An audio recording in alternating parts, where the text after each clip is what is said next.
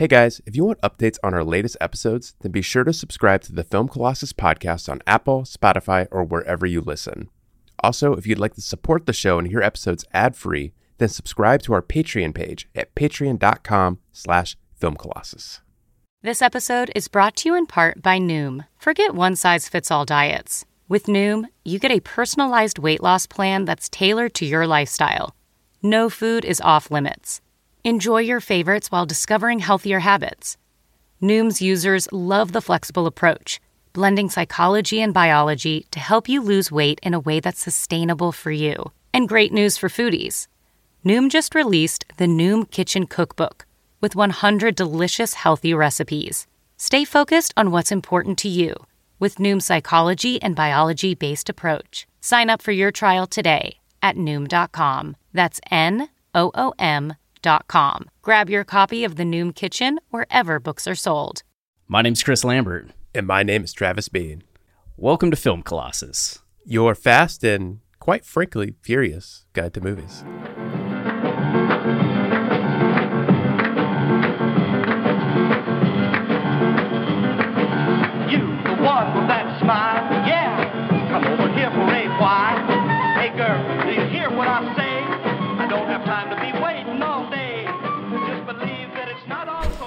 I like what you did there. Yeah, I, I've been trying to incorporate fast stuff and furious stuff more into my life a little bit day by day, Chris. Just in general. Yeah, you know, like sometimes when I need to go up the stairs, I'll sprint up the stairs. Or if I need to chop some vegetables, I will just go crazy and just start flailing that knife everywhere. The things you do when you have a, a one-year-old in the house. Yeah, I haven't, I have not, I would never do this around my one-year-old. I have lost a couple fingers, though. Ah, that's a shame, that's a shame. But, yeah. You know, when you're living that life, you're living that life. Yeah, and um, as far as I can tell, at least from my firsthand experience now, losing fingers does not disable me from driving cars, so I'm good there. Oh, yeah, you're still shifting. Yeah. You're still... I think even if I was just down to, like, two nubby hands, I could still turn that wheel. Uh, you probably, I think, I know, I know you could. Yeah.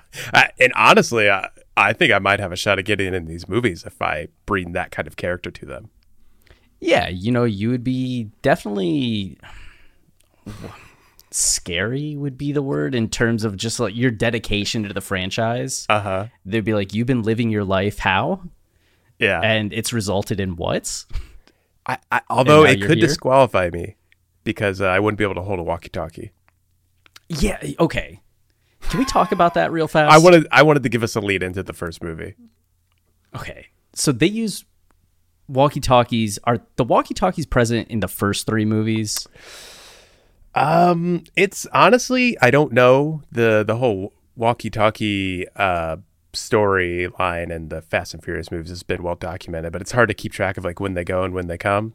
Um, I gotta say though, it's it's honestly one of my favorite parts of the movies that like sometimes they have walkie-talkies in situations where they're definitely not helpful, and sometimes they just like whisper and people hear them. I know they do a lot of like exposition through just like driving in the car, be like, move to the left, move to the left, and you just see like the yeah. other person be like, oh yeah, I'm a great driver and I know exactly what you're thinking because we're that family oriented. Absolutely. That I just You're describing up. What's so great about these movies. I, the walkie-talkie thing kind of infuriates me. Uh, I get it. Much to your shock and dismay, I know. In just the sense that it's so impractical. Oh yeah, and totally. These these people are pulling off high speed motor vehicle like, uh, like missions. Crime. I was going to say crimes, but it's not always crimes. They also like, have an incredibly technologically advanced member on their team who can get them the kind of equipment, like headsets and stuff, that does not require using your hands. Yeah, I like. At what point when you're driving and all the cars are stick shift, right? Are course. you picking up the walkie-talkie and being able to just be like, "All right, we're going to do this now"? Like, do you have to shift? Like, don't you're. in high yeah. speed chases, people are shooting at you, you're driving all wildly. You need yeah. to shift. You need both hands. I'm sorry you're not using your walkie-talkie. Yeah. You're describing what's so great about these movies. That's one way of looking at it. uh, so last episode, we talked about the first three movies in the franchise. Yep. And generally, like, I liked three out of three. You liked two out of three. Well, uh, no, I for the record, I like every Fast and Furious movie. I just think Tokyo Drift, it, I don't even think it's fair to, like, count it in the universe. It's almost like Solo, a Star Wars story. Like, it's like, it's there. Like, we all recognize that it's, like, tangential, but it's not really part of the franchise. Like, it was a fun excursion. Um, we gave Lucas Black a shot at becoming a movie star. It didn't quite work out. And, like, you know, we're, we're not mad that it's there, but um, we just accept that it, it's it's it's the the weird cousin you see sometimes at the family reunion, you know? I I would describe that as not liking it. If you're no, like he's a, he's a nice guy, you know. He always brings like mac and cheese, which is dope. But like, I'm not gonna go talk to him. Like, what would we have to talk about? I would describe that as not liking. No, he's nice. He again the mac and cheese. Yeah, you like the mac and cheese. The person, the movie, the movie. Yeah, like it's I just no... like it's not a bad movie. That's what I want to say. Is like yeah. I I just don't. It's saying like. That I like two out of three. I like two out of two. I think that it's just proving, it's semantically proving my points. uh, so now we come to Fast and Furious. Uh, Fast and Furious. That's it. That's it. No thes in it. It's just somebody was looking at the title for this movie and said, you know what we need to do? Minimalism. Yeah. Fast and Furious. I don't even want the word and. I want an ampersand. Yeah, they really changed it up. I, was it, it was marketing? Bold. Was it whose idea? Okay, so if I got to interview somebody from the franchise, one of the people that have been there from the get-go, you know? Yeah. I think the thing that I would want to ask them, I guess this would be Neil Moritz, you know? I'm talking to yep. Neil or I'm talking to Vin right. uh, or Michael Fodtrell. And I'm saying, why, why did you title things differently every single time? Every like, single time. None of these titles are even close. They're really not alike at all, other than like Fast or Furious being used. Other than that, it's a free for all. And I love it. Yeah, it's just completely different. Like even Fast X, there's no other just Fast. Oh, Fast Five. No. But yeah. Fast Five is like five. It's not Fast Ten. It's Fast X. F nine doesn't even like doesn't use any words. No, it's just a gigantic tornado. You know, it's off the scale. What are these days like? Just a symbol they make up is going to be the name of the movie. You know, it is a shame that F nine did not feature the largest tornado in the history of the world. Is that I don't know that reference. Oh, the Fujita scale. I think it is. Uh, uh, or is it the Fujita scale? Um, well, Fujita there could be a crossover scale. Between Fast and Furious and the Hurricane Heist, so maybe they will do that. Yeah, Fujita scale. Okay, so the Fujita scale, it starts at F zero. We're off to a great start, by the way. Yeah, right. Goes F zero, F one, F two, F three, F four, F five. And okay. F five is the height of the scale for an incredible... Oh, wow. like tornado that has speeds of two hundred sixty-one to three hundred eighteen miles per hour. Wow. Which would cause like, like a polar vortex or something. Like it would just end the world. Yeah. So imagine an F nine. Yeah. That, I, that's the kind of enemy these heroes face in these movies though. I would love, they're facing somebody that's just like, I'm going to create the world's most gigantic tornado on Antarctica. Come stop me. So it should have been a tornado oh. and, rather than a submarine. I don't know how often we're going to agree on this podcast, Chris, but you were right about that. Thank you. Thank that you. Should have been what they did, especially took, since I don't really like F nine that much. It took a while to get there, but we got there. Yeah. Um, so Fast and Furious, uh, yep. two thousand nine movie. I did not see this in theaters. Um, I did not either. This would have been after I've watched Fast Five, me going back through and watching the Fast and Furious movies again. Like I said in the last episode, I had seen the first two movies way back when they came out, had no impact on me at the time they came out because I was a young, dumb teenager who couldn't understand complex philosophies being illustrated in those movies. Uh, but now I do. Sure. And as I was going back through rewatching the movies after Fast Five, uh, I remember watching Fast and Furious, I believe, in my hometown, my childhood home living room, and thinking it wasn't very good. That's all I really remember. I just watched it for the first time three weeks ago, a month ago. And I also thought it was not very good. It's one of the four you don't like. And it's four, isn't it? Yeah. It's, uh, I, th- it was for a time the worst. Like, if we're talking the first four movies, I'd definitely rank it last of the first four. Um, I would rank it third. Well, I would rank it three out of three. Damn it. It's so I like the idea that we have Letty being killed. It brings Dom back. We have Dom kind of on this avenging mission. It recharacterizes him after he's been gone for two movies mm. and introduces him a little bit more in this active, not the mysterious leader that he was in the Fast and the Furious, but as more of this action-oriented man on a mission. It gives him some sympathy. Like, I think it's a, a level up in terms of his character. He's a wounded animal. Yeah. Everything else, though, just kind of leaves me a little... Even from the opening sequence. Mm-hmm. Like, watching the Fast and the Furious, even though the opening sequence is really kind of... basic. It's awesome. Yeah. When you compare it to the where the franchise goes from there. Yeah. There's something very grounded, stylish, cool about that first uh like D V D player heist.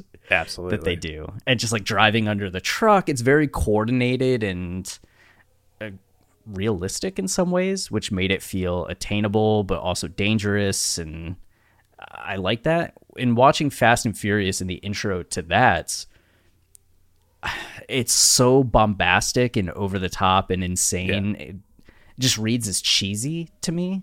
Mm-hmm.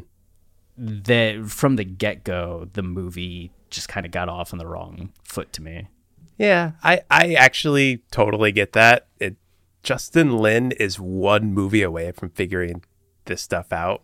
Like, I M O, the action in this movie is better than Tokyo Drift, um, which I found very like plotting and like not very intense, like giving off the impression of intensity, but like never actually feeling that way. I think Fast and Furious gets closer by going more bombastic and going that more cartoon level that reaches like crazy levels and Fast Five and Fast and Furious Six and everything. So like I just see it as a stepping stone to that. But I, I totally agree. If you're going to compare it to the Fast and the Furious, that Robert Rob Cohen, he just he does have a certain like slick style about him, from just like the way the camera moves with the cars to, like you said, like just planning out the sequence itself, and like you're always in step with them, to the colors, to just like those the swirling like lighting. Like there's just everything just so calculated and well done on a kind of basic level, like you said. Like it's just impressive in and of itself that it's it's tough to compare it to anything else that happens in the franchise, because like like you said, it goes so bombastic. Uh but Fast and Furious is the reason it pales in comparison to the Fast and the Furious is because it isn't as bombastic as it needs to be. It isn't as like slick as you'd like it to be. Like it's it's a little clunky, um, especially the scenes where they're driving through like the mountains and stuff, um, like the little tunnels yeah. in the mountains. Yeah, like a lot of that stuff. I don't think it's bad. Like I, it's I definitely wouldn't. I it so here's. here's where I'll go off on another trail, is like, I agree from a pure technical standpoint that it kind of fails a little bit, that it's, if you just watch that scene on its own, it's not very exciting. Uh, but for me, as somebody who's very invested in the Fast and Furious franchise, who, you know, after you watch all these movies and you take all these characters in multiple times and you go back to a movie like this, I think I think the entire movie does a really great job of. Um, by the way, this movie, it doesn't have a ton of action in it. Like, compa- of all the Fast and Furious movies, it might have the least. Um, two of like maybe the four big action scenes are those goddamn tunnel scenes, which are just like not that well done. So it, it's not like there's a ton of action in it. Um, there's a lot of talking. There's a lot of drama. There's a lot of character dynamics at play. And I think all of that stuff is way more interesting than the action. And all of those dynamics are infused into the action, as well as off the character dynamics from the rest of the movies. That's kind of the cool part of going to rewatch these movies, is you understand things a little more, and you under- there's like more weight to the action scenes. So in that sense, I think this movie does what it needs to do, that you're really into the characters and what journey they're on. And that helps me care more about the action scenes. But I, I do agree, from a technical standpoint, they just aren't as well done. Yeah, I just yesterday went to the theater and watched three mo- movies in the theater. Uh-huh. Um, I watched Casino Royale, You Hurt My Feelings, and Cloverfield. Yeah. And You Hurt My Feelings is just like a Sundance darling, have four like interesting actors have problems in New York City. So yeah. Very different, but Casino Royale and Cloverfield, uh, I think are exactly do exactly what Fast and Furious fails to. And it's something that I harped on. Um, I don't know if I talked about it as much in the previous episode, but when I was ranking the movies in terms of uh, the action and micro narratives, and just having some kind of smaller micro narrative being part of the action sequences to give them a little bit of vitality and life and through line, right? Uh, rather than just being like the tunnel scenes, an empty stretch of just like driving through the tunnel, like kind of bashing each other, and then yeah. making like, it's so A to B with a lot of the action sequences in Fast and mm. Furious. And I thought that was some of the problem with Tokyo Drift as well. Like, not always, but especially in the last uh, yeah. drag race, drift race. Uh, yeah, get it right. Watching Casino Royale was just such a breath of fresh air of just, oh, this is exactly how you use micro narratives in action sequences and structure like a blockbuster movie that has these stretches in it.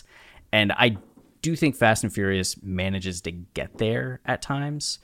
But it's like you needed Fast and Furious as kind of, as you're saying, or as you kind of hinted at, a larval stage of reinventing mm. the franchise after Tokyo Drift and getting it back on track with Brian and Mia and Dom, and saying like, hey, this is who we're building this universe around. This is the new tone of this universe. Like, let's get to it. So it's doing important work in reestablishing the franchise. So I I admire it for that. I just found a lot of the the rehashing of like Brian trying to win Dom over again is kind of repetitious. And then Brian trying to win Mia over again. It's like a bad Fast and Furious remake. Brian's even like working as a cop again, and then like sides with Dom again. Like, uh. This episode is brought to you by Liquid I V. When life gets busy, you grind, you push, you reach for a stick of Liquid I V powder. It hydrates you two times faster than water alone, so you can crush goals and your to-do list.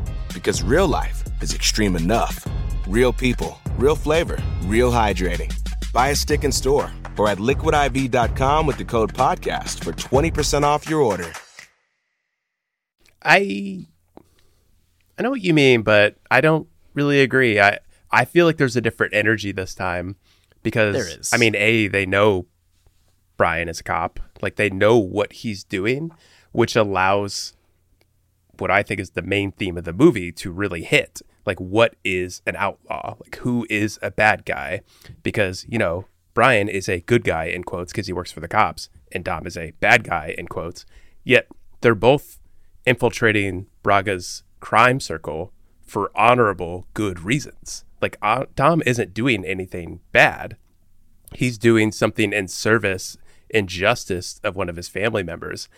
And that's a key part of Brian's journey as he is coming back into this family's fold and observing that and wondering about himself and like where he fits and like what,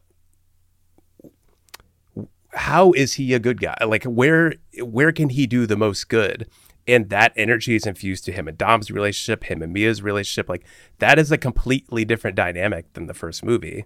And I think it's played really, really well in this movie. Like you got three actors there that like, they're just hitting their marks in my opinion in this movie. Like the, the, the conversations they have, the, the weight you feel between them, like it's all hitting to me in a way that again, I find way more interesting that, than the action in this movie. Like, uh, there's not a lot of action in it. So like, I'm kind of there just to watch almost like a, a stage play. It feels like sometimes. And I, I find it riveting. I, I mean, I, I like the ideas as you're presenting them. It's just, I found the, as it was unfolding a little too like beat by beat of the first movie. Maybe if I rewatch it like a second time, I would find more to kind of admire in that way, especially having the context of the series now. But at least on that first watch, I was, I was just like a little bored by a lot of it because I was like, all right, I, he's gonna win Mia back, he's gonna win Dom back. Like, I get that because the Fast and the Furious, like if we're comparing those two movies, that movie's really out of control. Like the aesthetic matches what's going on. Like all these people are like desperate to make their mark and like find their way, and Brian's trying to figure out what he wants. Like there's a manicness to it that is driving all of those dynamics. Where this movie, it's a little static. Like it's a lot of like stopping and talking and thinking and it and a lot of like, you know, big like dramatic stares and speeches. Like a lot of that's going on that I could see getting a little bored by that. But again, I'm I'm fully invested and ready for all of it. I it's, sorry, somebody's about to package is about to be dropped off. Oh, that's so I okay. Don't want Archer to bark. um, by the way, they should bring a dog into this franchise. And it a dog is, should drive a car. It is really missing a dog in the franchise. Like John be, Cena should have had a dog or something. How nice would that have been? I guess it would be a complicating factor for all the high-speed chases, but it works in John Wick. He no. has a dog. But the dog would never die. Like it, every narrow... This dog would constantly narrow, narrowly miss death and, in fact, help these heroes achieve their mission. I'm just imagining, yeah, if the dog's driving the car, it just has, like, a little helmet on, and they found a way to channel its brain waves into yeah. cars. I mean, there's we're getting there with, like, Fast eleven Absolutely. Or Fast twelve. It could happen. If Ramsey can drive a car, a dog can. What? She had never driven before. Oh, she had never driven a car before? Well, she didn't have a license. Yeah, okay. but uh, but a dog doesn't had, have a license. She has opposable thumbs. Like, well, we don't know how far cars. in the future we're going to go with these movies, so dogs may have them by then. Well, that is very true. uh, so, Fast and Furious, okay. Uh, Fast yeah. Five. Fast Five. Now, I mean... Chris, we have to ready ourselves for talking about Fast Five. This is your baby. This is this is the one. Like this, I know I've said it a few times on this show, but I I really mean this. It's a perfect movie. I. That's good that you feel that way. It's I absolutely. It's beyond. When I say perfect, like I, truly, I might love the Fast and the Furious the most. Like I feel a kinship with that movie. I, I just adore the way it looks, and the how those characters are in that movie so much that it's probably always going to be my favorite. But Fast Five, on a like philosophical level, on just like for me as a movie lover, as somebody who writes about movies for a living, talks about movies, and like loves movies. To me, this is doing exactly what I want movies to do in a way that, like, this is my other pick for favorite. Like, it's not my personal pick, but it's like, it's almost closest to me in that way. Yeah, I mean, I just described when I was ranking Casino Royale that it's kind of the, it's not my favorite movie of all time by any means. I don't even think it's in my top ten of all time, but there's something about it that it's kind of like the blueprint to me for how I want like a blockbustery franchisey mm. movie to be. Right. And I feel like that's you with Fast Five. It's, it one hundred percent is. It's kind of like the blueprints doing, like hitting all the things that you want, like this kind of movie to hit. Absolutely. Yes. Um, I I remember seeing this in theaters and being very blown away by it at the time. Mm-hmm. Uh, especially that it had a little bit more of the micro narrative with the safes. Uh and had that spectacle and that set piece to it. It felt very impressive. Uh, on the rewatch, it felt kind of like small to me in ways. Oh yeah, I know. It's such a weird feeling to think like the safe scene, yeah, feels small.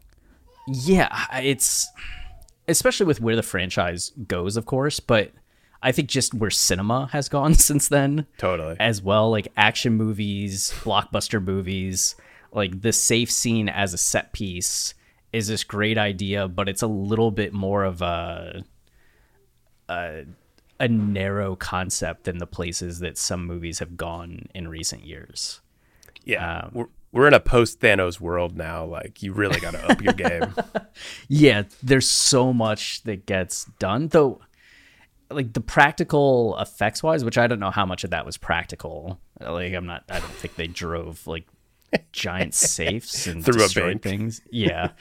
But it felt kind of like grounded and practical in a way that Thanos, like Avengers, yes, uh, doesn't.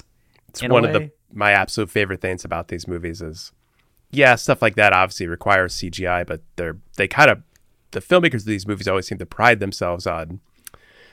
A lot of the only C G I done is like erasing wires and stuff, you know, like there's a lot of practical stunts.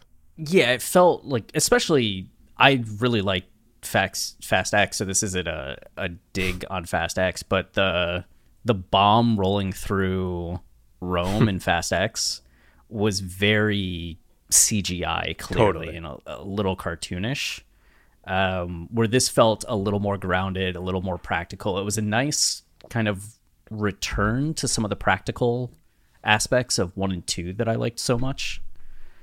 Um, so it gets a lot of praise from me from that. The team dynamic getting introduced again. Ooh. And really building out that you have this family of characters that goes beyond Dom, Brian, and Mia was cool as well. Like getting to bring Roman back, really establishing Tej in a way that the second movie like introduced him, but didn't really develop him. They gave him nothing in that movie. Yeah. Like to where you're like, oh yeah, they brought him back. And then introducing Gal Gadot. I completely forgot she was in these movies. Oh yeah. Um, so that was nice to see.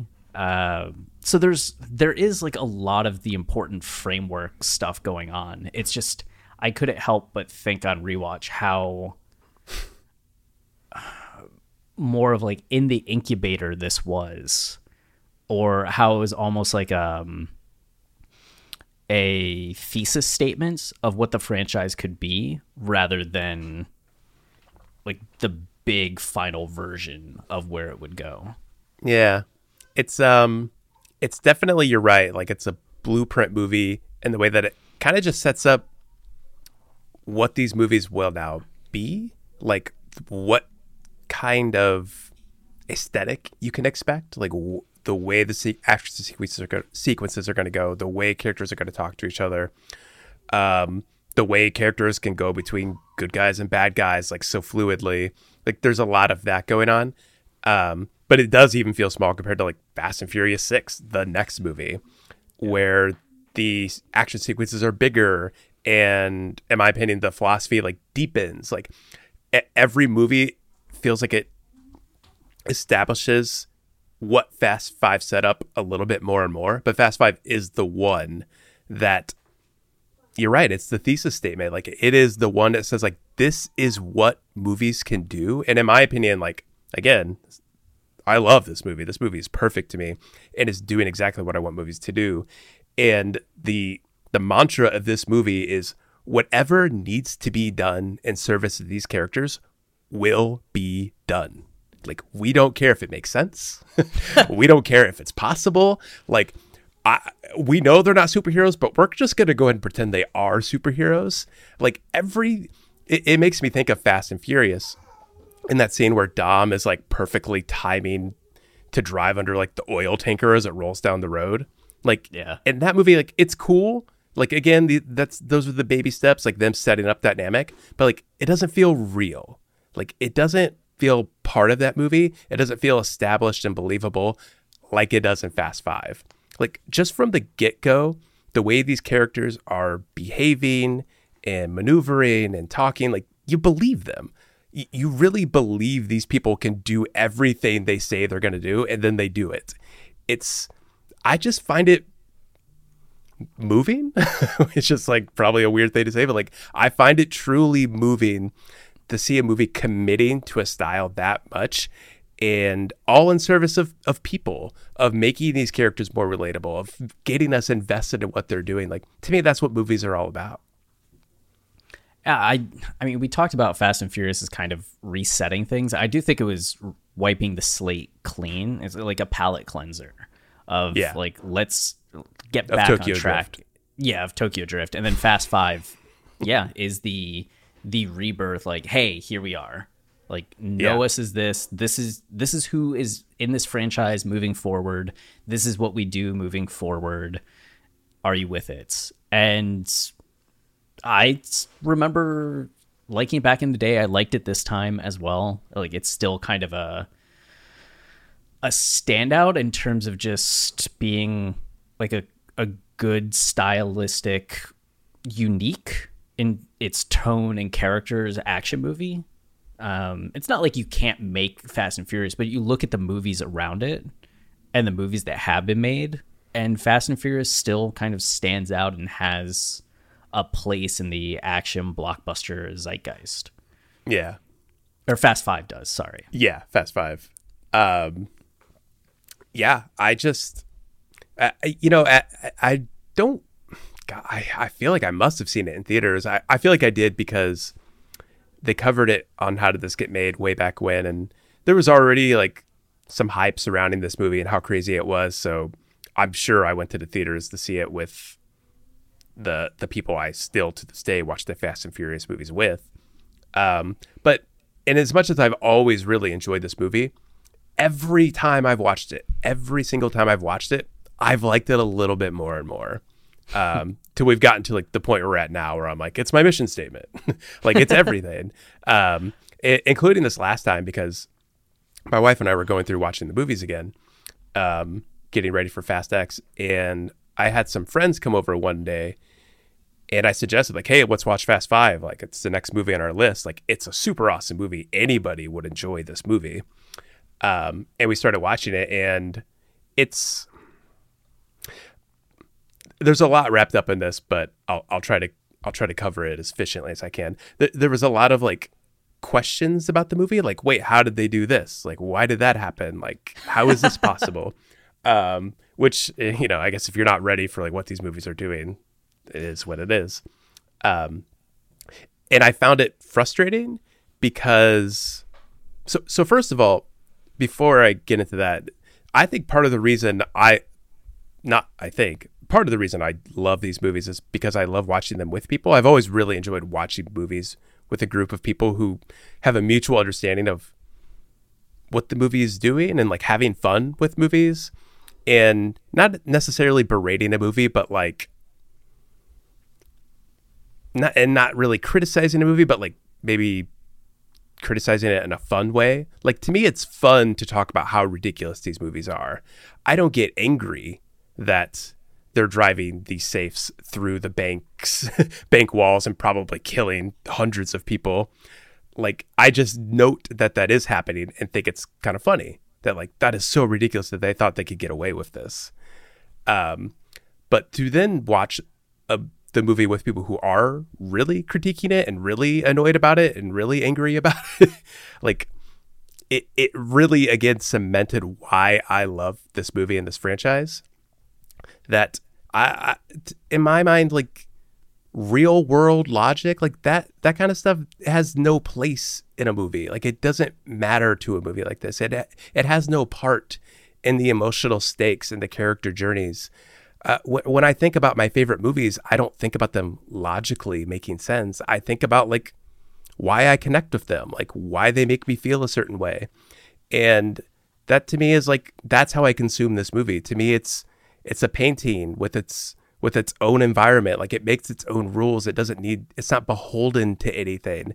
It's, it's just writing its own rule book in a way that, like, I find so fascinating. And, and in a way that I think a lot of people just aren't ready for. Like, people are very satisfied when a movie is following the rules and traditional in a lot of ways. And I love when shit's a-traditional. Yes, you do. I, you know, it, this is something that we've talked about a lot over the twelve years we've been mm-hmm. working together.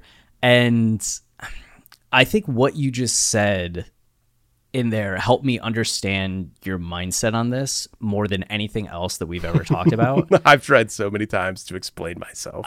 I know. When you said that it's like a painting to you, and thinking about it that way in terms of the logic, because of course there are people that saw like a Picasso painting where, like, you don't paint faces like yeah. that. That's not what a face looks like. And you're just like, shut up. It's an interpretation yes. of a face. It's carrying this emotion. And what are you feeling when you look at a face that's presented that way? Or what are you looking at with the Modigliani when the bodies are uh, made to look the way that they look? Or any, like, cubism, impressionism, anything that's not hyper realistic. Right. What are you taking away from that style and the way in which it morphs reality and breaks logic to get at something else? And that's not typically how I've thought of movies. Yes. Um, Most people, I would say, don't. Yes. Because there is such a... In narrative, cause and effect is so important. There's no, like, plot hole in a painting, right? Right. Because the logic exactly. is just, it's there. Like, it's this visual It just is. Thing. So the moment that you start to look at movies as narrative more so than as, like, experience or impression yes. or feeling, I think all the the logic criticisms come in and are valid and make sense why people would feel that way. But film is also visual. It's clearly it's it's a very important visual medium. And if you lean more towards the the visual painting response in the way that you would to visual art aspect of it, everything that you've ever said about movies makes so much more sense to me. And in my mind, it's not even that, like, narrative doesn't matter. Right. Uh, maybe in some ways it doesn't to me, but I, but I, I almost feel like it. I, I feel like the conversation is something beyond that. Like, this, movies allow for a different thread of narrative. It allows us to reinvent the way we even think about narrative, like, because in my mind, you a movie can have disruptive logic that ruins the experience, in the sense that, like, if you set up certain rules and you break them, like, that it pulls you out of the reality of what they've presented. If you do something illogical, in the sense that it hurts one of your themes, or makes one of your themes not make sense, or makes one of your characters' motivations not make sense anymore, like, that's a problem. Like, that takes me out of it. Um, but in, in terms of everything you're saying, that, like, narratives have always existed in a certain way in literary terms, and there's a there's a there are certain rules for structure, and certain logic must be real world logic must be followed. Like, all of that stuff, to me, like, that's that's basic. I hate to put it that way, but, like, that's not we're not allowing movies to reach what they're truly capable of if we're putting those parameters around them. And I think there's a middle ground between what you were saying does bother you about, like, the ways in which narrative can matter to you with things like breaking in character, breaking like mm. the world building that's gone on, and what you're just saying about like the foundational or like narrative should do this. Uh, there's often kind of an an overlap to me. Like uh, Fast Five, I have no issues with Hobbs, right? Mm-hmm. He comes in, he's a little more like cartoony than everyone else, but it's not necessarily like outrageous in a way. He reminds me of like the rooster sheriff in uh the Looney Tunes cartoons. Yeah, he like it's just so over the top. But by the time we're like in the later movies, was it seven or eight? Yeah. Some of the scenes with him are so like tonally different to me than the rest of the movie or rest of the like what's going on with everyone else, that it starts to feel like a, a clash to sure. me. Um, but in Fast Five, yeah, there's definitely ridiculous aspects to it. Like, but the impression, uh, like the painting style that you're talking about makes sense. Like the Elena, his relationship with Elena moves maybe a little too quick for me, or is a little too like undercooked for me. Sure. Um, and then The Rock still, I remember in two thousand eleven being like, wow, Rock did such a great job. And now like twenty twenty-three being like, eh, he was definitely the weakest person in the, the in Fast movie. Five. Yeah. Oh, Fast Five. He's great. No. I think he's the Gina Carano of Fast Five. Oh my gosh. What an insult. Uh, so Fast Six? Yeah, Fast and Furious Six, which I, it's funny. I was thinking about this movie today. I love this movie so much. It's awesome. It ups the ante in a lot of ways. Like the action's better, the philosophy's deeper. But I don't think it's better than Fast Five. And you kind of alluded to it. Whereas as the movies go on, there tends to be more of like a disparate energy going on throughout. Like certain groups have their certain dynamics, and like we shift between like rollicking cowboy cop to like the Joker crew making jokes to Dom and Brian talking about family. Like there's a lot of different tones at play. Um, and Fast and Furious Six like is a stepping stone to like, oh, that happening a lot more. But Fast Five isn't really that. Not at all, but it kind of has like one general tone that meshes really well between everybody. Like it feels like there's one core of the movie that everything's revolving around, um, in a way that the rest of the movies don't match. And I think because of that, like that's why I like it a little more than Fast and Furious Six. Hmm. I get that. I view Fast and Furious Six as like a nice middle ground between the two. Like, I... everybody does feel still part of a whole like we got in Fast Five, but they're able to have a little bit more screen time. Like, I think that was one of the things in Fast Five that I was a little disappointed in. I was like, oh, we get the group back together, but the group doesn't really have as much to do as Dom and Brian, which makes sense. It's their first kind of movie yeah. all reassembled. So you're giving them some stuff to do, but it felt like the roles were a little... Um, boxed in just a bit, mm-hmm. where I like in Six that everybody has a lot more to do. It's so true. We're getting to see more of the group kind of flourish together and work together. Yeah. But it's still of a whole, where I feel like in future movies, everybody's kind of broken out a little bit more. Yeah, they It's are. Like they discovered in this one the dynamics that they liked and just kind of doubled down on it a lot. So it was very fresh to me in this one. And then as we get into seven, eight, nine, it feels kind of stale to me in some ways uh, with how it goes. So like this to me is kind of like the perfect level up to five, and is giving me a lot of the, the breakout that I wanted from five, you know, me with scope and scale, mm-hmm. without tipping too far into the like silliness that we get in seven, eight, and nine. I, I totally agree with all that. Like it's definitely branching five out a little bit in a way that doesn't feel ridiculously out of control. It probably just speaks more to like what you and I want from movies. Like I totally dig all that stuff and love watching this movie. Uh, but I, I do like the core dynamic. But, yeah. you know, this movie has that. It really does. It, even though all the sprawling adventures are going on, which for the record are all incredible. Like when um, uh, Roman and Han chase that guy and like get beat up by the guy who like knows oh, how to yeah. actually fight. Like that yeah. shit's great. Um, even when like Tej and Hobbs go to buy a car, like that scene's great. Like they're, they're all hitting their marks. They're doing good work. Um, But it's still, it, at, there is a core to this movie, and that they are trying to save Letty.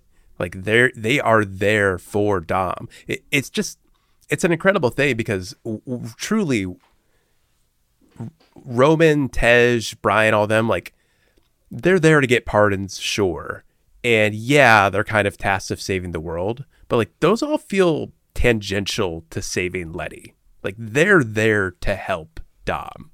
Like that is the core of the movie that informs the emotion, the aesthetic, like what is driving everything going on within the movie.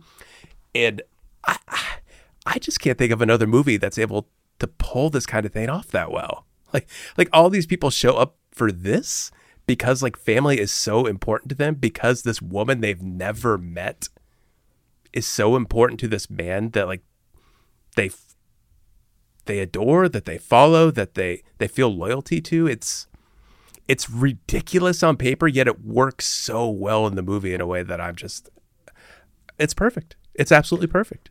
Well, I think it shows the the trust and the faith that the group has, like the goodwill, to where it's like, yeah, we did this huge thing together in the previous movie.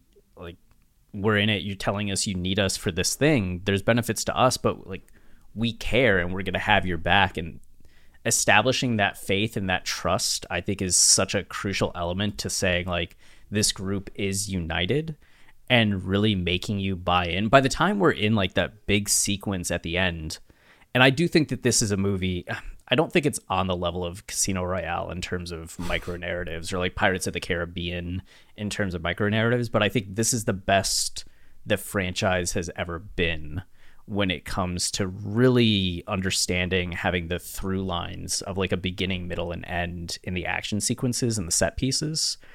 And it makes all the action in this movie just like hits in a way that it hadn't in three, four, and five.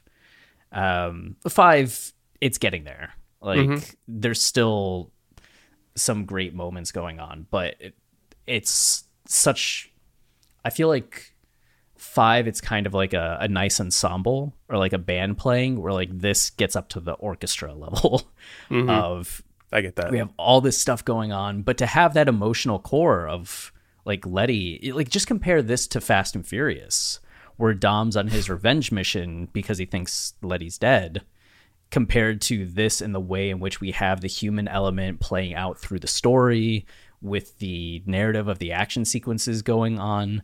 It dovetails so well together and plays off of each other so well that the story and action are so infused in a way that with the fourth one, you kind of have to like pull them together. And this one, that's just working perfectly. Yes, it's seamless. It, it's yeah. pretty, it's incredible just how effortless, effortless it all feels. Like, every decision they're starting to make in these franchises, from like people, characters never die. Whenever you see a character die, that doesn't mean they're dead. Like ev- it's just like the cartoonishly evil things uh, Shaw does, like running over people with his tank, like just yeah. murdering rampantly. It, all of these decisions it makes, they make again. It's all. It's all. Um, due to what Fast Five set up, that there are no rules, that you can have characters do whatever you want for the sake of like advancing the message and uh, whatever reason you need to give to, to have them convert over to the other side or be alive. Like, so be it, as long as it fits in with the message and like what it's doing.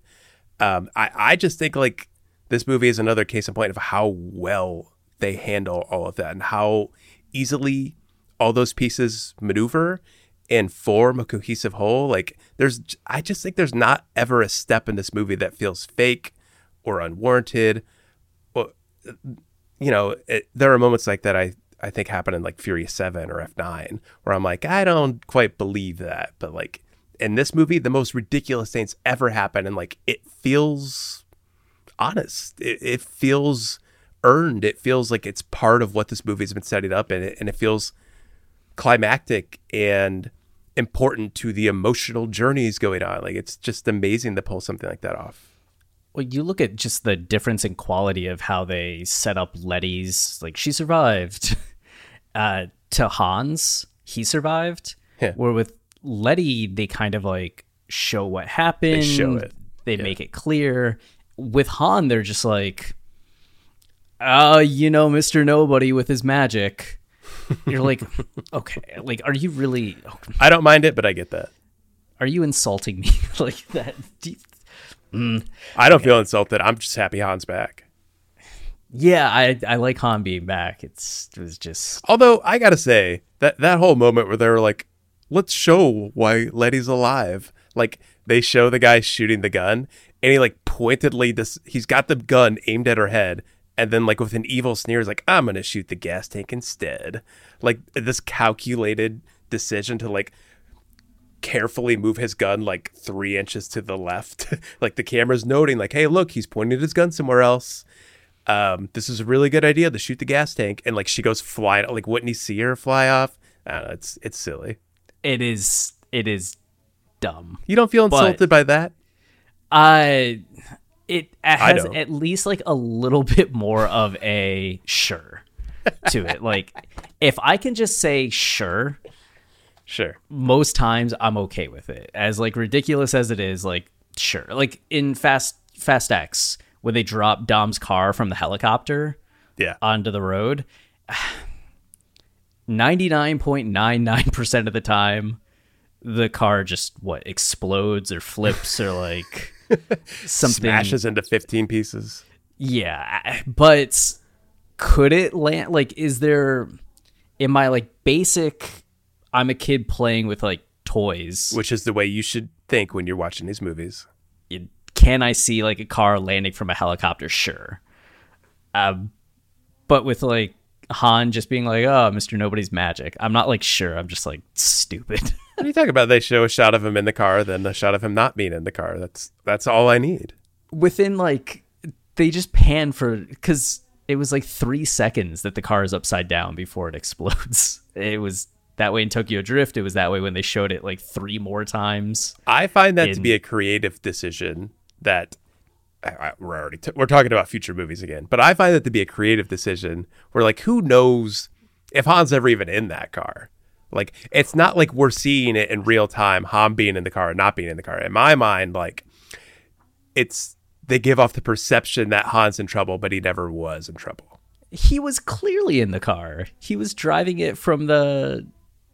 from the whole part in Tokyo Drift. Yeah, but Tokyo Drift doesn't really count. There we go. There we go.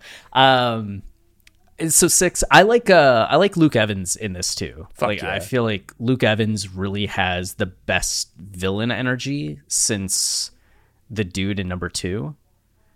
Oh, um, yeah. it, they give him like a little bit more time, a little bigger of an introduction. He's not just some random figurehead in the background. Uh, that opening, like we meet him as he takes out like all the agency forces and everything and drives around and outsmarts everybody. I guess we meet him in the ho- no, wait. We meet his brother in the hospital in the next one.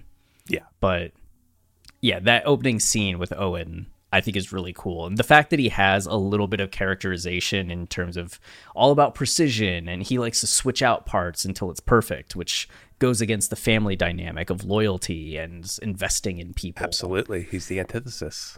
Yeah. So you have this really nice dynamic going on. Um, it's maybe like roughly like a little rough, but it's at least there. Uh, and it's I definitely not... rough because it's like it's so obvious. Like yeah. everybody just wears what they believe on their sleeves. Yeah, like and he's saying that out to people. It'd yes. be different if they just showed him I don't switching mind out. But yeah, Uh, I didn't see the twist coming with uh, Gina Carano. How could you have seen that coming? I just, when it happened, I was just like, oh, it's ridiculous. Okay. Like him was... and her and Letty had a giant fight. Like she should just stop in the middle and be like, hey, I'm on your side. Yeah, right. Like there's no reason for me to beat the hell out of you. Yeah, I love it. Uh, it's, uh, I liked that. It's the first like genuinely surprising moment I had in all of those movies.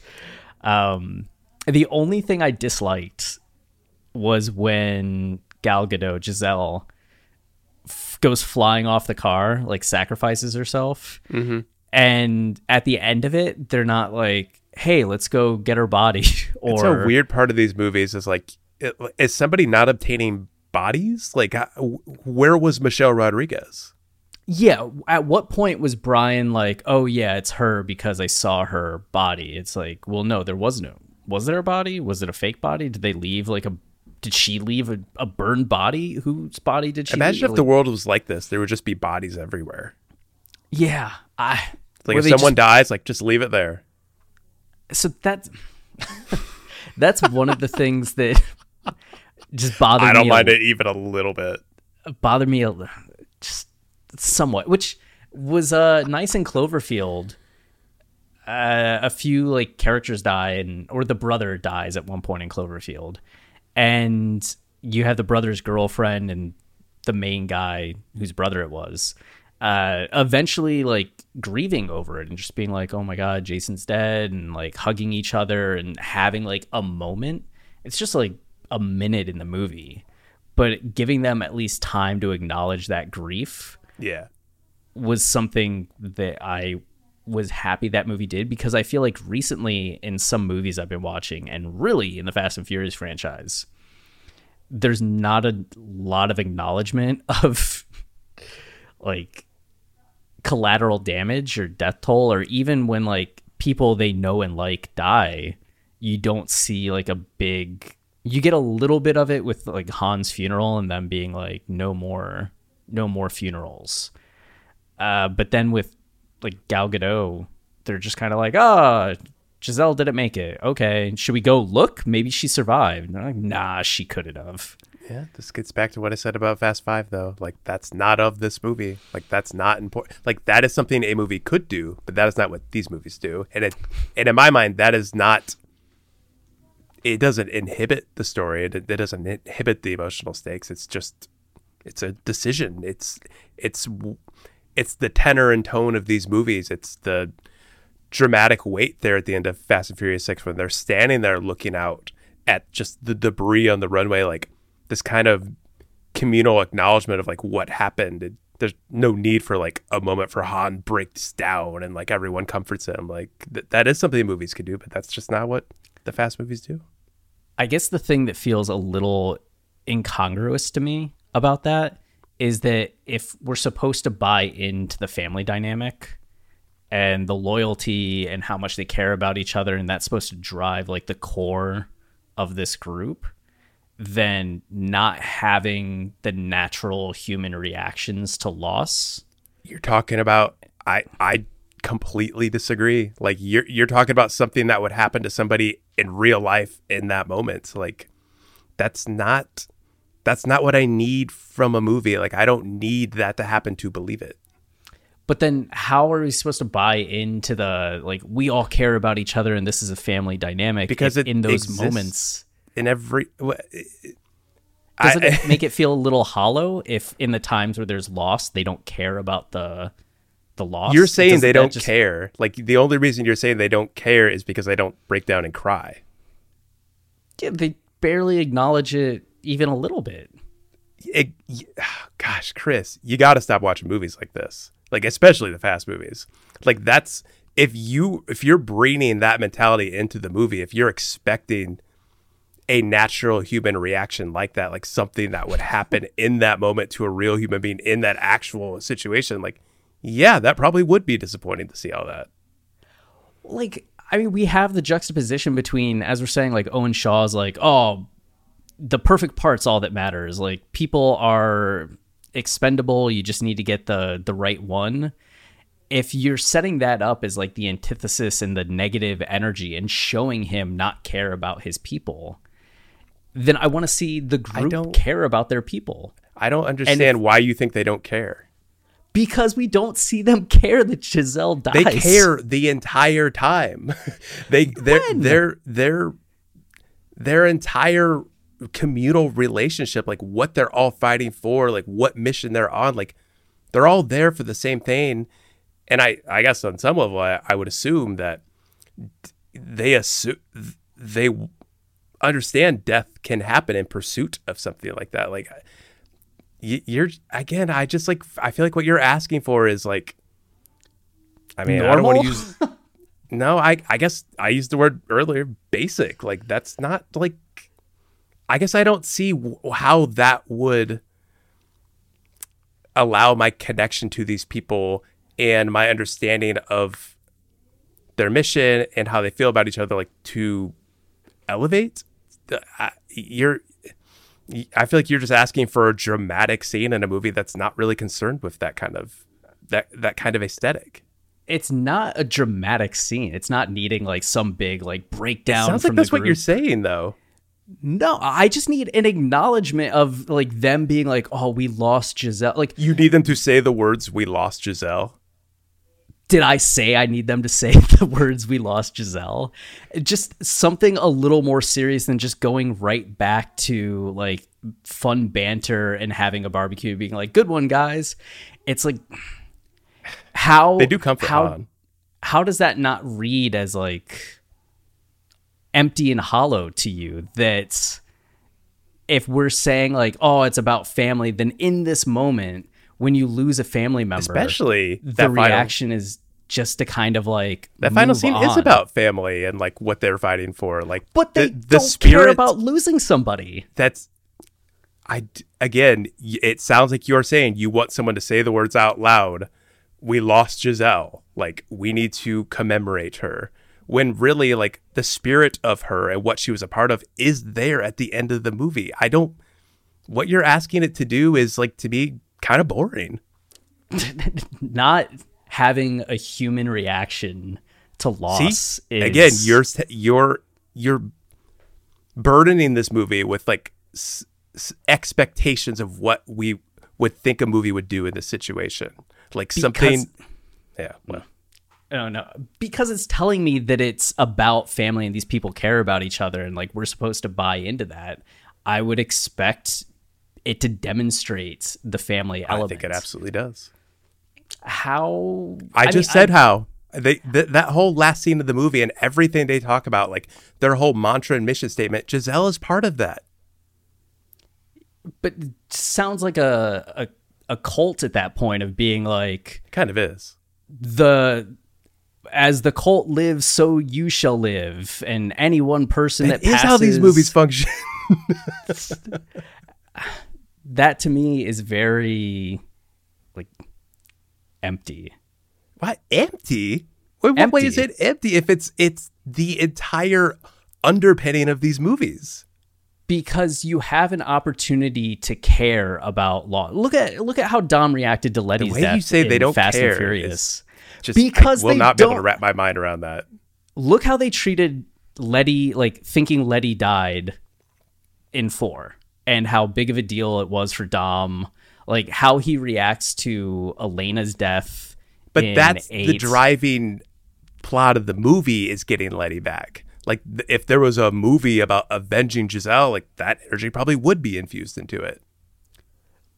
If you were to tell Dom that Letty died at the end of like number one or something, you would expect some kind of like reaction to it. Or if they acknowledge that Brian, like that Paul Walker passed away, that Brian was gone, you would expect like something a little more. They went to Han's funeral and were like sad for Han. Like they have shown these things in the past. So when it's selective in terms of like Giselle, eh.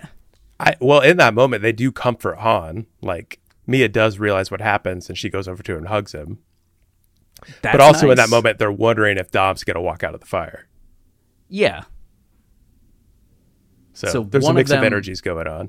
Yeah, I, I don't. I think it's. I think you're being too forgiving to like the spirit of. I'm not like, being forgiving. I'm just going with. I'm just reading what the movie's doing. I think it's doing it real fucking well. Nah. It's it, the the aesthetic, the tone, the weight of these movies. It's to me, it's all calculated and done a very specific way. And what you're introducing, what you're asking it to do, is not part of what it does. I think that there's a way for it to do it that is absolutely like totally fine. Like, are you upset that Hans they could do that. Has a funeral? Like, no, no, no. I'm saying they could do all those things. I'm saying it's not necessary. I think it is when you're establishing. Of course, if they, you do. If you, you want to breed in rules and expectations to these movies, and I don't want to do that. You just said if the world building, you said at the beginning, if the if there's something that goes against like the world building or like the tone or. But I don't think this things, goes against the tone. I'm saying it does. Well, I'm saying you're wrong.